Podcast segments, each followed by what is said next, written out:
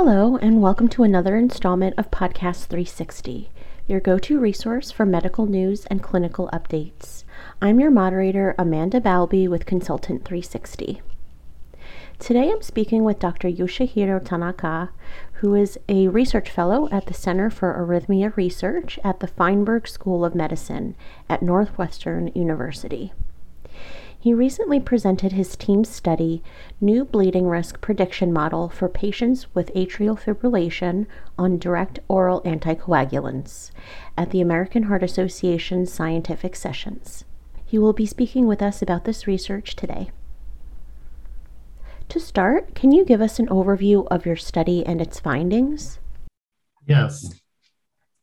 Direct oral anticoagulant, uh, DOAC, are more commonly prescribed in patients with atrial fibrillation uh, because the efficacy of DOAC uh, for stroke prevention is equivalent to warfarin uh, with less bleeding co- uh, complications. Several risk predictions models for bleeding risk are currently available However, these risks uh, were developed in patients on warfarin, the conventional types of anticoagulants. Therefore, the development of new risk prediction models for bleeding specific to DOAC is essential for accurate prediction of bleeding risk and prevention of serious complications. Therefore, we examined whether a DOAC specific risk prediction model will have a better prediction ability compared with the conventional one at uh, one year and three year major bleeding risk event. Perfect.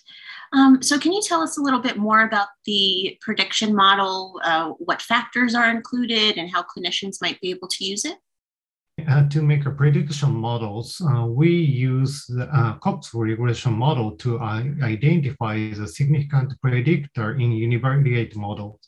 And given we found a significant association uh, uh, between some some factor with major breeding risk, all those factors are incorporated in the multivariate Cox proportional hazard model.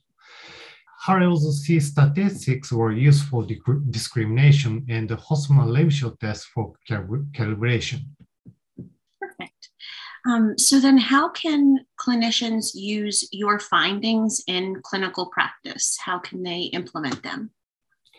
Yeah, in this study, final model in, involves uh, age, race, and body mass index in, in addition to all component of CHA2DS2-VASc score. This is used for bleeding risk prediction in patients on, on anticoagulants.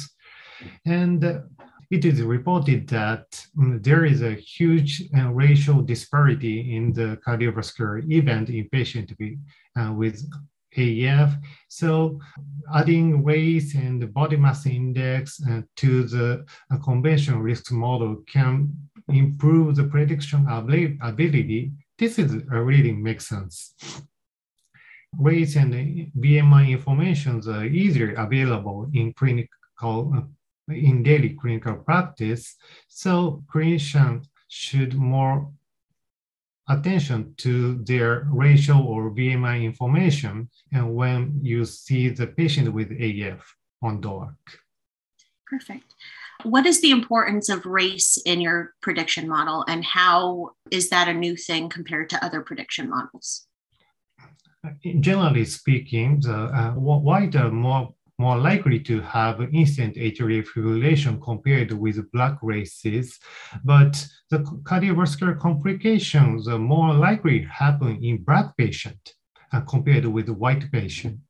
Uh, this is probably because uh, black patient has more uh, cardiovascular comorbidities compared with white, way, uh, white patient, educational or socioeconomic disparity may cause these huge disparities. So race has a lot of meaning in patient control. Um, and then what is the next step in your research in this area?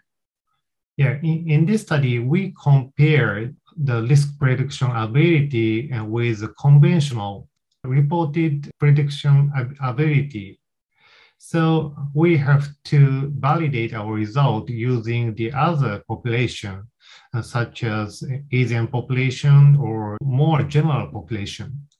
Because uh, in this study, we mainly include the patient who visited our institutions, uh, which means this study includes a very high risk, include very high risk population. We don't know the efficacy uh, efficacy of this prediction model on the general population or more low risk patients. Great.